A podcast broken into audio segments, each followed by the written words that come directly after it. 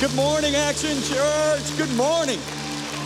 Can I, uh, and everybody stay standing, can I say thank you so much for what you've done? Myriads, untold myriads of people will come up to you in heaven all throughout eternity and say thank you for drawing me closer to Jesus, for bringing me to Jesus, because of the way that your leader, your amazing leader, chose to partner and become just one unit. You know, we can do so much more together than we can do by ourselves. And that's why, can I applaud you so much for the way You've gotten behind this vision of this church locally, internationally. I know you do works in Uganda and everything else.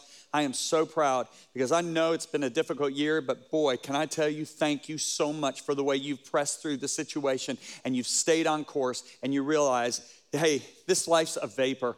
We are just passing through and we have a big assignment. We've been given the privilege of jesus giving his our creator giving his life and then entrusting it to us. And so i want to minister to you this morning our family is doing amazing I, have got Arden with me and i don't want to take the time to talk about that I need every minute I can to bring the message that God's given me this morning. I really believe that I'm bringing a prophetic message this morning. COVID has called so many people to retract, retreat, protect, Jesus said, Occupy until I come. And I want to talk about that this morning, all right? And so, Father, I do thank you this morning for glorifying Jesus. Holy Spirit, we give you all the glory, the honor, and the praise. May you glorify Jesus in this place. In Jesus' name, amen. You can be seated. I, I, uh, Oviedo, South Orlando, I think Sanford, welcome. Everybody online, welcome hey i'm carrying something and i've got to get it out um, in, in our christian walk let me say this it's really important that we're established in two different things. Number one is our identity in Christ. All right, everybody say identity. identity. no horse has ever had a mouse. Stop and think about it. No elephant has ever had a pig. God doesn't have unworthy worms, He has sons and daughters. Beloved, now are we the sons and daughters of God. The second thing that is so important that we are established in as believers is what we do in Christ. The Bible says this that we are His workmanship, created in Christ Jesus to do good works which God preordained that we should walk in, right? Now, if you look at what Jesus says, he makes two amazing statements. In John 4 34, he says, My food, and I'm gonna ask that both these scriptures stay up. My food is to do the will of him who sent me and to finish his work. Then in John 20 21, he says this, As the Father has sent me, so now I'm sending you. So, what does that mean? that means our food, everybody say, My food, is to do the will of Him who sent us and to finish His work. Now, what does food do? It strengthens us. Can you imagine doing eight hours of hard labor, but you haven't eaten for 20 days? It's impossible. So, as a believer that's been walking with Jesus for over 40 years now, the number one reason that causes people to backslide, and I'm telling you something, there's a lot of backslidden people in our American churches. It's not just people that leave churches. The number one thing that causes people to backslide is they disengage from what they're created to do. Amen. Now, that's not the direct thing that happens. What happens is it weakens them because when you go without food, you get weak. And then now you become vulnerable to temptation. Are you tracking with me? and so, to open up what I want to share with you this morning, and, and I'm sharing with you out of the newest book I've written called X Multiply Your God. Can you tell we have millennials working for us? Um, anyway, it's an interesting title. but this book I am so passionate about. And I remember, you know, when I, when, we were right in the middle of COVID when I finished this book, or COVID just began when I finished this book. I said, God, I'm releasing a book like this, and, and this is what's going on. And God said, I always give you a book that's prophetic for the season. And boy, can I tell you, I, I so see that what I'm carrying this morning to you is not a message from a man, it is from heaven. It is something to engage you into what you're created to do because Jesus said, occupy. Amen? So let me, let me tell a couple quick stories. Uh, I have a guy that he's one of our partners. He's significantly given to help us to get these books into pastors and leaders' hands all over the world. And he, um, he, he had a conversation with me, it was about seven years ago. We just got done playing golf and uh, we're on the way back to the hotel. He said, John, he said, can I, can I just be vulnerable for a few minutes? I said, Absolutely. He said, I have busted my rear end to build my businesses to where they are. He said, My net worth's over five, $9 million. He said, You know, I just turned 50. My wife's cared for life. My children are cared for life. Why should I work as hard over the next 10 years as I have the last three decades? Now, rather than just giving him an off the cuff answer, I knew that the words that I was about to speak to this man was going to shape his next 10 years and actually the rest of his life. And so I looked inside and I said, I need help right now, Holy Spirit. And he gave me the answer. I said, Well, Stan, let me answer your question with a different scenario. I said, As you know, now I've written 17 books, they're in over 100 languages. I have gotten, gotten on planes and I have flown over 12 million miles. I have stayed in little hotel rooms, 400 square hotel rooms for as many as 229 nights in one calendar year away from my family. I have battled jet lag. I have experienced really different cultures. I have eaten some of the craziest foods. I have stood on some of the largest platforms in the world. You know what? My wife is cared for life. My children are cared for life. Why should I get on another plane? Why should I write another book? And you know what he did? He laughed. You know what he, he laughed. And he said, you know what he said? I wouldn't want to be on your shoes when you face Jesus. That's what he said to me. And I said, Well, Stan, you just said the exact same thing. And I remember the little laugh left his face, and he, we're in the downtown 405 in LA, and he turns to me and goes, Now he's mad at me. He goes, What are you talking about? I said, Well, listen, God has given every single one of us children a calling. We are created to do something. And I said, in order to accomplish what He created us to do, He has given us supernatural gifts. And I said, we can do one of three things with these gifts. We can use them only to build ourselves, our family, our life. I said, or second, we can use them as intended to build the kingdom. Or third, we can just sit on them. And I said, the problem here is, is you've connected my dots, but you haven't connected your dots. I said, you see how my gifts build the kingdom of writing and preaching. I said, but you don't see how your gifts are building the kingdom. And I said, in fact, your gifts are more valuable than mine. He said, where do you get that? I said, the Bible says the gifts that are not seen are more valuable than the gifts that are seen. I got a seen gift, you got an unseen gift. Yours are more important. Six months later, he calls me. I said, Stan, how you doing? He goes, You want the honest truth? I said, Yeah. He said, I've been haunted every single day for the last six months in a good way by the words you spoke. I said, Well, what are you doing about it? He said, I'm busting my rear end to build my business up to 35 million so I can do more to give to the kingdom. And I got a text from him three months ago, right? And you know what, how he signed it? $70 million Stan. So in the last seven years, that's what's happened as a result of those words. Are you seeing this? Another story. A friend of mine pastors a large church. He has a conference every year where 2,500 delegates come in. Day before the conference, he's walking through the sanctuary, and there is a medical doctor, a really well known medical doctor in the city, putting pamphlets on the seats for all the 2,500 delegates that are coming in. And he rushes over to this doctor. He says, Doc, you don't need to do this. No, no, no. He, we, we got volunteers and interns that are doing this. And the doctor rebuked my pastor friend. And you know what he said? He said, Pastor, I take one week a year off my medical practice so I can help build the kingdom of God. Please don't take this from me. Now, I've wept over this. And you wanna know why I've wept over this? Because for 51 weeks a year, this man sees himself in the secular. He's earning a living. One week a year, he gets to build, he gets to be in the sacred and build the kingdom of God. For most people that come to our churches, they see their 90 minutes at church as being in the sacred. They see their 30 minutes of quiet time as being in the sacred. They see their connect groups as the sacred, but the rest of the time they're in the secular, earning a living, so to speak. I got news for you 24 hours a day, 365 days a year, you are in the sacred. You have a calling on your life. Amen. So to introduce this message, I've got to I've got to establish three important words. Can I do that before I bring the message to you? All right, let's go to Romans chapter 12, verse 6. Paul the apostle makes this statement. He said, "Having now look at this carefully. Having then gifts differing according to the grace. Everybody shout grace. grace. That is given to us. Now look at the next three words, four words. Let us use them. All right, first of all, let's identify this word grace. Everybody in here, if you were saved more than two weeks, you understand what grace is, right? But so many Christians actually don't. The Greek word for grace is the Greek word charis. You can see it up there, right? All right, if you ask an American Christian, what the word grace means, it's really interesting. You get an accurate answer, but you get an incomplete answer. A survey was done all across America, and over 5,000 born again, Bible believing Christians were surveyed, and they were asked, What is the grace of God? And this is the top three, four answers were salvation, a free unmerited gift, forgiveness of sins, and the love of God. I'm so glad that Americans understand we're saved by grace and only by grace. You can't earn it because it's a free gift. And by the grace of God, our sins are forgiven, and it is God's love to us, right? I'm so glad Americans understand it. The tragedy of the survey was this only 2% of those over, over 5,000 that were polled said that grace is God's empowerment. Yet that's exactly how God introduces grace.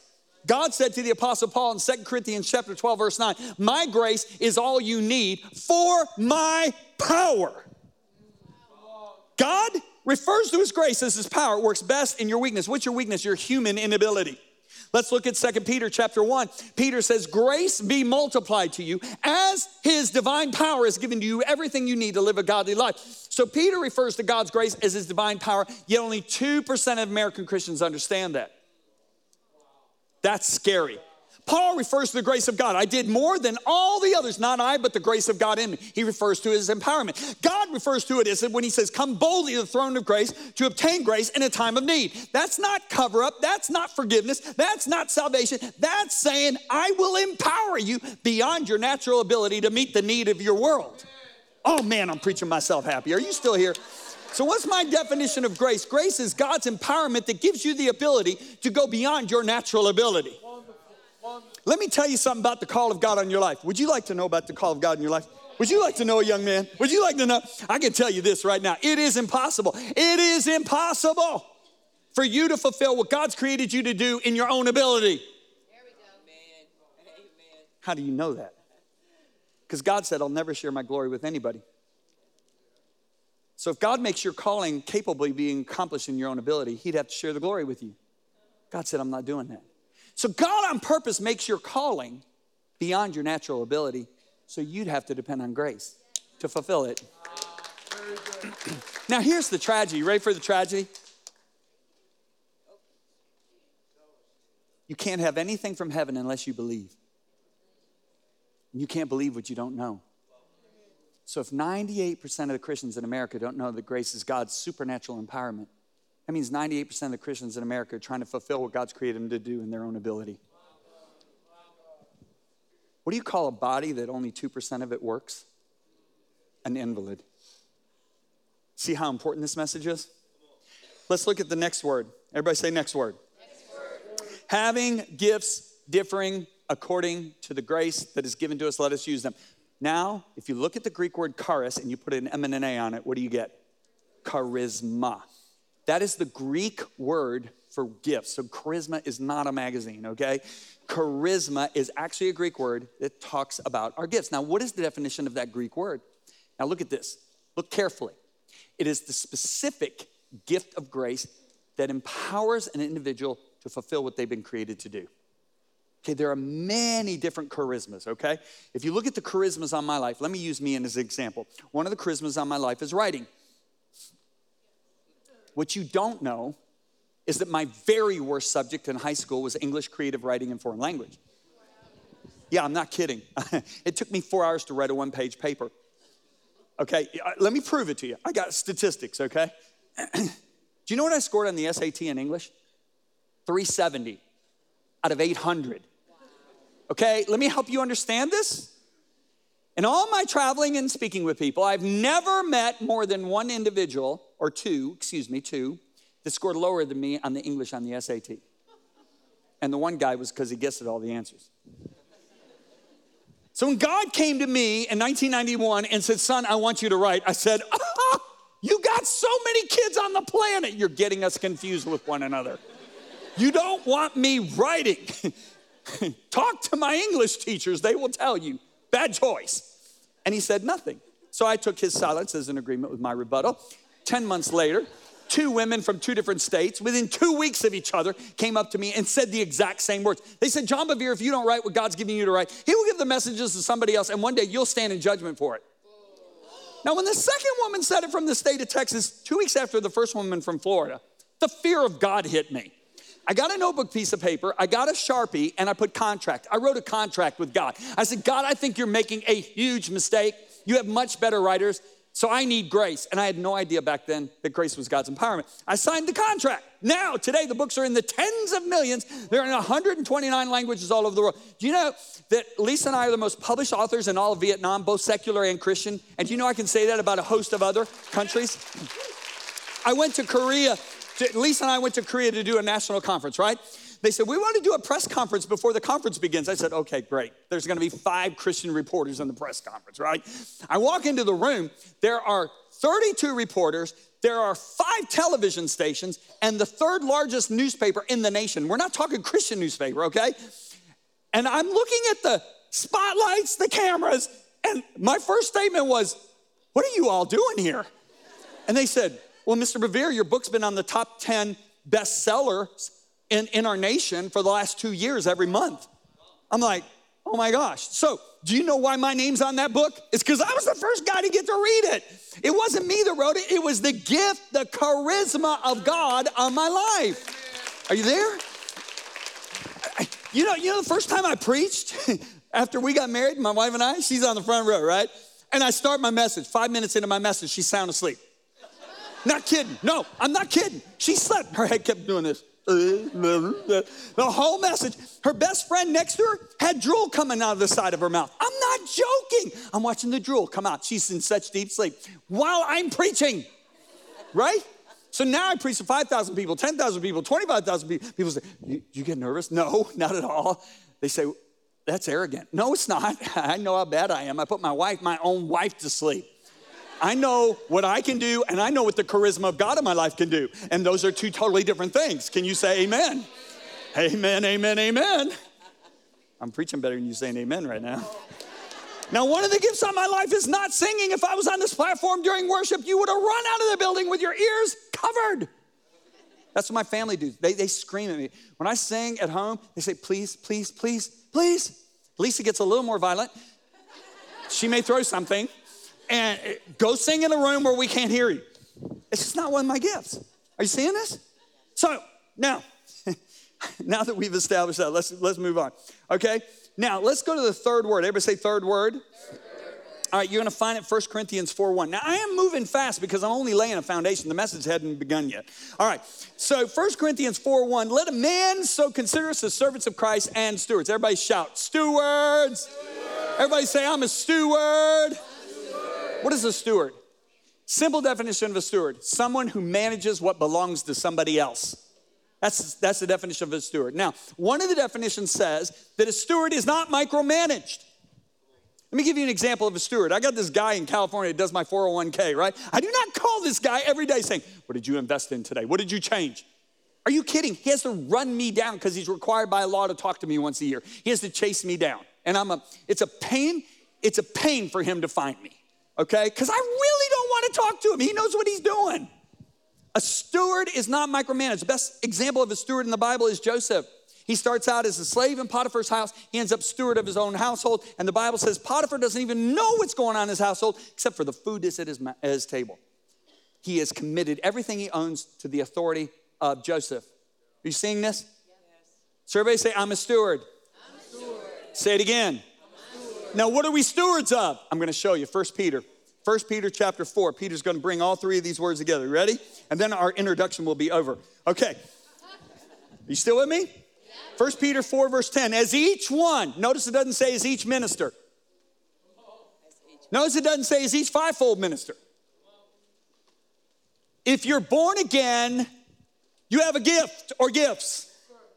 And what are those gifts or gifts? They are God's ability on your life. They're not your ability, they're God's ability on your life that gives you the ability to build his kingdom or to use it just for yourself or to sit on and do nothing. As each one has received a gift or gifts, minister it, not sit on it, minister it one to another as good stewards. Everybody say, I'm a steward. steward. What are we stewards of? Charisma. Put it all together, and what do you get? The manifold, which means many, many different sided aspect of grace. Okay? Manifold means so many different gifts. So if you look at the human body, Paul uses it, I'm gonna do it. If you look at my body, my body's got many different members, and each of those members can do very unique things. In other words, my fingers can do things, my eyes can't do, my eyes can do things, my toes can't do, my toes can do things, my stomach can't do, my stomach can do things, my liver can't do, my liver can do things that this particular cell can't do. Happy is the man or woman who knows their gift and operates in it. Miserable is the man or woman who tries to operate in somebody else's gift. Wouldn't it be really weird today if when I woke up, my thumb said, Hey, hey, mouth, you've been talking for 35 years. I'm preaching to Action Church this morning. now, what am I doing right now? I am frustrating you. And my thumb's getting frustrated. This is what happens when you try to operate in somebody else's gift. You frustrate you and everybody around you. That's what I do when I sing. Amen. Now, look at this. We, we, a lot of people, they think, now I'm, I'm, gonna, I'm gonna bash a little thought here. Can I bash a thought? You know what a lot of people think? They think if I'm godly, if I'm Christ like, I forgive people, I'm kind to people, the gift of God will automatically work in my life. No! No, no, no. A hundred times no. I don't care how kind, godly you are, that does not automatically engage your gift. One of the most godly men in the whole New Testament is a guy named Timothy. Paul wrote to the entire Philippian church. He said, I've never found anybody more Christ like than Timothy. Yet Paul has to write two letters to him and say, Timothy, your God given gift is inoperative. Engage it. So if living godly engages the gift, then Timothy would have engaged the maximum potential. You have to engage it, and you do it by faith, and that's why I'm preaching to you this morning. Are you with me? I said, Are you with me? All right, now we can begin the message. Good morning, Action Church. Great to be here. All right, now that we all know the same thing, all right? Okay, let's go back to 1 Corinthians chapter 4, verse 1. And I am way, way, I must have hit the little button. That made, anyway, forget it. Uh, Arden's helping me. All right, let a man so consider us the servants of Christ and stewards. Everybody shout, I'm a steward. Okay, what are you a steward of? Charisma. It's not your ability, it's God's. Okay? Now, whoa, whoa, whoa, whoa. Everybody's always like, well, these gifts work inside the church. No, probably 99% of them work outside the church. Where do you see in any list in the Bible the ability to paint the portrait of Jesus when you're eight years old, like Akiane did? And that portrait, by the way, is worth over a million dollars. Where do you see anywhere in the Bible the gift of being able to remove a tumor for somebody? If I remove a tumor from you, you die. Okay? If a if somebody who's gifted removes the tumor, you live. okay? It's a gift. Are you with me? Okay, so let's not limit these gifts to only operating inside the church, although they do. They're mostly given for outside. If you look at Jesus, he said, Let your light shine that men may see your good works that they're wrought in God. I'm convinced one of the ways that the world is going to come to Jesus when they see us operating above natural ability in our arenas in, in the education, in healthcare. Like, like the ER nurse, she should be coming up with ideas of saving lives that nobody ever thought of. And all the doctors are scratching their heads going, We were trained far more than her, yet she's coming up with ideas we've never heard of. How does she do it? Charisma. Third grade school teacher is communicating wisdom and knowledge to her public students. The other teachers are going, Whoa, where's she getting these ideas from? Charisma. See, my Bible says we're the head, not the tail. I'm from Colorado. I have never once met an elk where the tail led it. Yet, how often does the church follow the way the world goes? In creativity, in innovation. Why? Because 98% of us don't have the gift of God operating in our life. You're a little passionate, Bevere. Yes, I am. You should see me on a golf course. Okay? So, I'm joking. I am because this is so important. We got a world going to hell out there and they're not seeing the good works that are in our life. Let, listen, Jesus' words, let your light shine. Men may see your good works, not hear your good scriptures. Daniel distinguished himself. He distinguished himself among the governors the, the government leaders of Babylon, because he had an extraordinary spirit, he was 10 times smarter, wiser, more innovative, and creative than the best leaders in Babylon. And the king of Babylon said it himself. Why? Why? Do you know that Charlie Chaplin, a producer in Hollywood, used to sneak into Aimee Semple McPherson's Sunday night illustrated sermons to get ideas for Hollywood? Because he was the head, because she was the head, not the tail. Is Steven Spielberg sneaking into our church to get ideas? Why? Do you think he's more creative than the creator? Yeah, we have the creator living in us. Preaching myself strong here. Okay. All right. Moral, let a man so consider us as servants of Christ and stewards. Everybody say, I'm a steward, I'm a steward. of what? Charisma. Now, watch this. Moreover, it is required in stewards that one be found faithful. The one requirement of a steward is that you're faithful. Amen.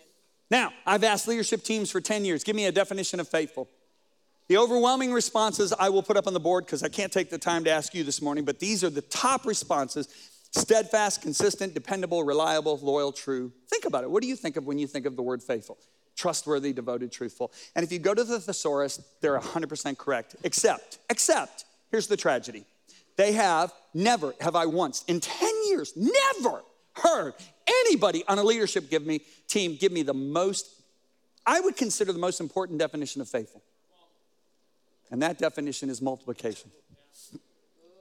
Say multiplication is not a definition of faithful. Go read it in the dictionary. Well, I'm sorry, it's not there. And it should be there because Noah Webster was a Jesus follower. He should have put it there.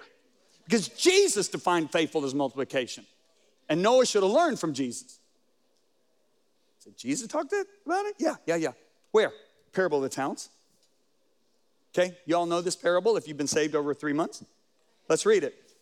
Okay, for the kingdom of heaven is like a man traveling to a far country who called his own servants. We're not talking about outsiders, we're not talking about salvation here, we're talking about our work okay, his own servants. And watch what he did. He delivered his goods to them.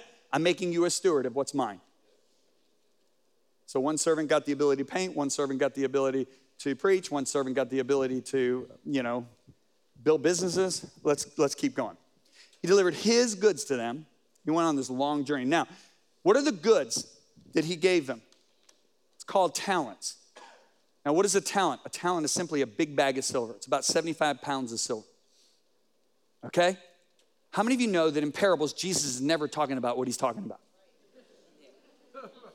Wheat is people, tares are evil people, right? On, on. He's not talking about bags of silver. He's talking about what are we stewards of? Charisma. Oh, yeah, yeah, yeah, yeah. I'm preaching myself happy, you and me, okay? all right, all right. So I'm gonna personalize this. I'm gonna name the people. So to Ashley, he gives five bags of silver, or let's say it correctly he gave her five charismas. Dave got two charismas. And if your name's Larry, no, no intention here of identification. Larry gets one. Now, what happens? The guy goes on a long trip, and what does he say before he leaves? Occupy, do business until I come back. Use what I've given you and do business until I come back. Don't hide for COVID. Okay? He said, No, you're doing business. That's why I love this pastor. Nothing stopping this guy. He's just like determined. I will win this city because this is what Jesus called me to do. Thank God you got a leader like that, right? Okay, so now, what do Ashley and Dave do? They obey the master, they multiply. Ashley turns her five into 10, Larry turns his two into four. Now, Larry, lock down Larry, okay, he maintains, he doesn't lose, he maintains his one, okay? After a long time, the master comes back. He, Jesus said long twice in this parable. And he says, Now it's judgment time, guys. What does judgment mean? He says, I'm going to examine what you did with what belonged to me. Okay? So Ashley and Dave come forward to say, Hey, look, we multiplied what you entrusted to us. You know what the master says? Look at this. Well done, good and faithful servant. Now, if that's all he says, we cannot define faithful as multiplication. But look at the next three words. You were faithful. There is no other action or, or virtue ascribed to these two guys in this parable other than the fact that they merely multiplied. I'm telling you, go read it. Jesus doesn't say they were steadfast, they were dependable, they showed up at service on time. Uh uh-uh. uh They multiplied. You were faithful. Jesus directly equates faithful with multiplication. See, when you hear the word faithful, you should hear multiply. You shouldn't just hear steadfast, you should hear multiply. You were faithful over a few things, I'll make you ruler over many. Enter into the joy of the Lord. Now, here we go. Here comes Larry. All right? Larry comes up and he's got excuses. He says, Then Larry, who had received the one talent, said, Lord, I knew you to be a hard man. Problem number one, he doesn't know the character of his father. That's a big reason for people not multiplying. Number two, and here's the biggest reason I was afraid fear, intimidation, timidity will literally cause the gift of God in you to go dormant. That's what happened with Timothy, okay? And I went and I hid your talent in the ground because I want to make sure I protect it, right? But his Lord answered and said to him, You wicked and lazy servant. Now, notice he doesn't say wicked and lazy outsider. This guy's saved, he's in the kingdom. Now, how many of you know Jesus doesn't use words carelessly like we do? So I got, I got to have some understanding. Wicked? Well, let's start with lazy. That's easier. All right. Lazy means shrinking from or hesitating to engage in something worthwhile. Wicked? Possessing a serious fault. What's the serious fault he possessed? He saw his Lord as a, as a hard man. Number two, he was afraid. That's the two serious faults. Possessing a serious fault and consequently being worthless in regard to our labor. So, what does this parable tell us? God views those who multiply as faithful. He views those who maintain as wicked and lazy. Does that change your paradigm on the way you look at faithful? Oh, well, I'm faithful. I show up at service on time and I make a little more money than my parents. And, uh, well, why don't you look at it through this parable? I'm not going to say you're wicked and lazy, but if the shoe fits, wears it. Wear it, right? Boy, it's quiet in this Methodist church right now. All right, now it gets worse. It gets worse. Next verse. So take the talent from Larry and give it to Ashley, who has 10 talents. Um, I did the math for you so you can see. Larry starts out with one, ends up with zero, zip zero, right? Ashley starts out with five and ends up with 11. Now, I'm in prayer five years ago, and I hear the Holy Spirit say this to me so clearly. He said, Son, I am actually, the way I think is more in line with capitalism than it is socialism. Now, listen, don't you dare walk out of here and say, John Bevere says God's a capitalist. I never said that. God said, My thoughts are not your thoughts. And what the Holy Spirit said to me is the, the way I think is more in line with capitalism than it is socialism. In other words, capitalism lines up with the way he thinks more than socialism. I said, God, I am never saying that from the pulpit, especially in election year, and it was election year five years ago. I said, I'm not saying that. There ain't no way I'm saying it. No, no, unless you give me scripture. And he said, read the parable of the talents. And I got to this scripture take the one from Larry and give it to Ashley. And the Holy Spirit said, Stop. I'm going to show you what the hypothetical socialistic God would have done. He would have given them all three, not Ashley five, Dave two, and Larry one. He would have given them all three. And then Ashley and Dave would have been faithful. So what does faithful mean? They would have multiplied. They would have ended up with six. Larry would have maintained. He would have maintained his three. Then the hypothetical socialistic God would have taken one from Ashley, one from Dave, given it to Larry, so they all ended up with five. No, Ashley ends up with 11, Larry ends up with zero. Listen to me. Listen, whoa, whoa, whoa, before you clap. God never tells us to take care of the lazy. He said, You take care of the poor and the needy, and there is a huge difference.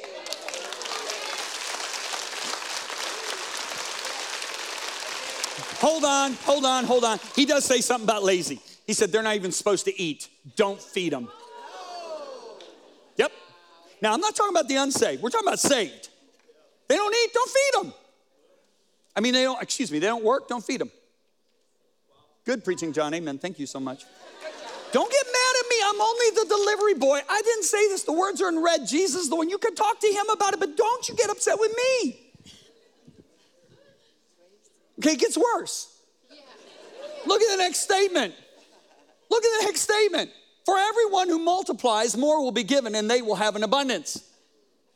But from him who maintains, even what he has will be taken away. What's God's first commandment to mankind? Be fruitful and multiply. He puts them on the earth and says, Be fruit. He wasn't saying just have babies. We're not all women, guys, okay? He's, you know what he's saying? He's saying, Anything I give to you, return it back to me, multiply. Very good. Yes. All right. I'm going to tell you a story and we're going to pray. Okay? Mike Rogers, good friend of mine. I called Mike three times to make sure I have his story straight. Mike got saved when he was 11 years old. He's about my age. Got saved when he was 11. And, he, and, this is his exact words. He said, When I was 35, so 24 years after he got saved, he said, When I was 35, I got fed up with being a fruitless Christian. That's his exact words. I said, What'd you do about it? So the first thing I did is I memorized 2,000 scriptures in six months. Smart guy. He sharpened the axe. Remember, the wisdom of God sharpens the axe so you can cut more trees down with the same effort. I said, Good. He said, Now, in that six months, John, I actually went to Pastor Tommy Barnett's pastor school. There's 5,000 people that go to that conference, and he said, I was so broke, I had to live in a two bedroom apartment with 11 Bible school students, okay? And he said, in the conference, Pastor Tommy said, I want you to find out what God wants you to give you in the, in the offering, the big offering, just like what you're doing right now, okay? So he said, I go find a cactus, and I said, God, how much do you want me to give? And he said, the Holy Spirit said so clearly, I heard it so clearly, Mike, I want you to give $200. And he said, I, you know what I said to God? God, that is every penny to my name. And you know what the Lord said back to him? Mike, I'm not asking you for any more. Some of you will get that in a few hours. Um, so he said, John, I, I gave every penny to my name in that offering. He said, I had to bum money to just to get home, to get gas money. He said, God started giving me ideas. This is the way harvests always come divine inspired ideas. That's a whole chapter in the book. He said, God started giving me ideas. He said, I started implementing them. It's not lazy. And he said, man, things started happening. He said, I felt impressed to give $100 above my tithe that year, so I did it. The next year, I felt impressed to give $400 above my tithe. The next year, it was $1,000. The next year it was $2,500. Next year it was $3,500. Next year it was $5,000 above his tithe every month. Next year it went to 10,000. He said, then it really kicked in. I said, bro, it's already kicked in in my book. he said, then it went to 17,000. Then it went to 35,000. Excuse me, 25,000. Then it went to 35,000. Then it went to 50,000. Then it went to 100,000. Then it went to 150,000 every single month above his tithe. I remember I just ga- I, I gasped and I said, Mike, how much do you live on? And he said, You know, it's interesting. My accountants have done my books for years. They just recently told me that over the past several years, I live on 10 to 15% of my income every year. And you should see how good he lives on that 10 to 15%. And you know what his response is to that? You always get wet when you're in the river. So he gives 85 to 90% of his income to the kingdom. Not only that, now he is asked by pastors all over the United States to come teach their people about giving. So he's multiplying that way. See, God's a multi- God wants us to multiply with whatever he's in, put into your hands, whatever he's entrusted to you. You say, John, you've just put so much pressure on me. No, you missed the entire message. I didn't put pressure on you. I just told you to believe. The disciples got so frustrated, flustered, they said, Jesus, what do we do to do the works of God? He said, believe. Go read it in the Gospel of John. He said, Believe. I'm putting pressure on you this morning to believe bigger. And out of that belief will come corresponding actions that will multiply. Every head bowed, every eye closed. Father, in Jesus' name, I'm so grateful for what you've given to us this morning. Now, Lord, I'm asking you, draw men and women to the heart of Jesus. With your heads bowed, your eyes closed, You'll never be able to multiply, as I've shared with you this morning, unless you first have an authentic relationship with your Creator. Please listen. These are the most important words I'm speaking right now. There are people that think that all I have to do is attend church and pray a formula sinner's prayer and that's going to make me saved. Uh uh-uh. uh never, never, never. The Bible said a man leaves his father and mother is joined to his wife, the two shall become one, but this is an illustration of the way the church and Jesus are one. God gave us an illustration that we see every day of a man and a wife being joined together as one. That's how we enter into a covenant relationship with Him. When a woman walks down an aisle in a church in a wedding ceremony, she's actually saying something pretty profound. She's saying goodbye to about 3.9 billion guys. She's not walking down that aisle going, Well, I'm going to sleep with Aaron probably every other month. And then James, I'm going to sleep with him every other month. And I'll do some dates with Ted and, and Tim. No, she has said goodbye to every man on the face of the earth, except for that one guy. When Jesus, who is called the groom all throughout Scripture, when he comes to this earth, he gives his entire life for you because he loves you that much. Now, in turn, he's saying, I'm going to have a bride that does the same. That's why he said, The only way you can follow me is to deny yourself, take up your cross. The only way you can enter into a relationship. It's not praying a sinner's prayer. Okay? It's not. Say, I'm a good person. Well, the Bible says nobody can be good enough to have a relationship with God. Well, I go to church. Well, you know, sinners go to church. Well, I believe in Jesus. Well, the demons believe, they even tremble. It's giving him your entire life.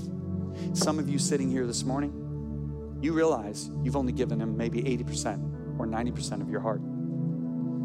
If you think you're saved, you're not. Just like that girl's not going to get married to a guy thinking she's going to jump in old boyfriends just one or two nights a year. I want to help you this morning. If you want an authentic relationship with your Creator, you say, John, I want it right now. Because He's waiting on you. He's got His arms open to you right now. If you say, John, I want that authentic relationship, put up your hand all over this place right now. Oh, I see that hand. That's so beautiful how fast your hand went up. Man, hands are going up all over. Tears, hands. I love it. It's beautiful. Put them up high. Do you, have you ever seen a bride that's ashamed of her groom? Hands going up all over. Guys, I hope you can count all these hands. I hope you can spot all these hands. Put them up high because there are people that are going to give you something. If you're a believer in here and you'd say, you know what, I'm, I'm, I'm, not, I'm not multiplying, I'm maintaining. And I want to multiply. Put your hand up. I want to pray for you. Put them up high, really high. All right, can we all pray? Oviedo, South Orlando, Sanford, everybody online. Can we pray out loud together? You can put your hands down. Let's pray together. Out loud. Say this with me God in heaven, thank you so much for sending Jesus. Forgive me for living life my way. Come on, say it out loud. Apart from you, my Creator. But today, that's all changing. On this day, I give my spirit, soul, and body, everything I am, everything I have, to you, Jesus. You are now my Lord, my King. You have my entire being, and you're my bridegroom. I'm yours forever. And now, Father, I come boldly to your throne. Give me the grace to multiply and change my world of influence. In Jesus' name, amen. Now let's give him praise for what he's done.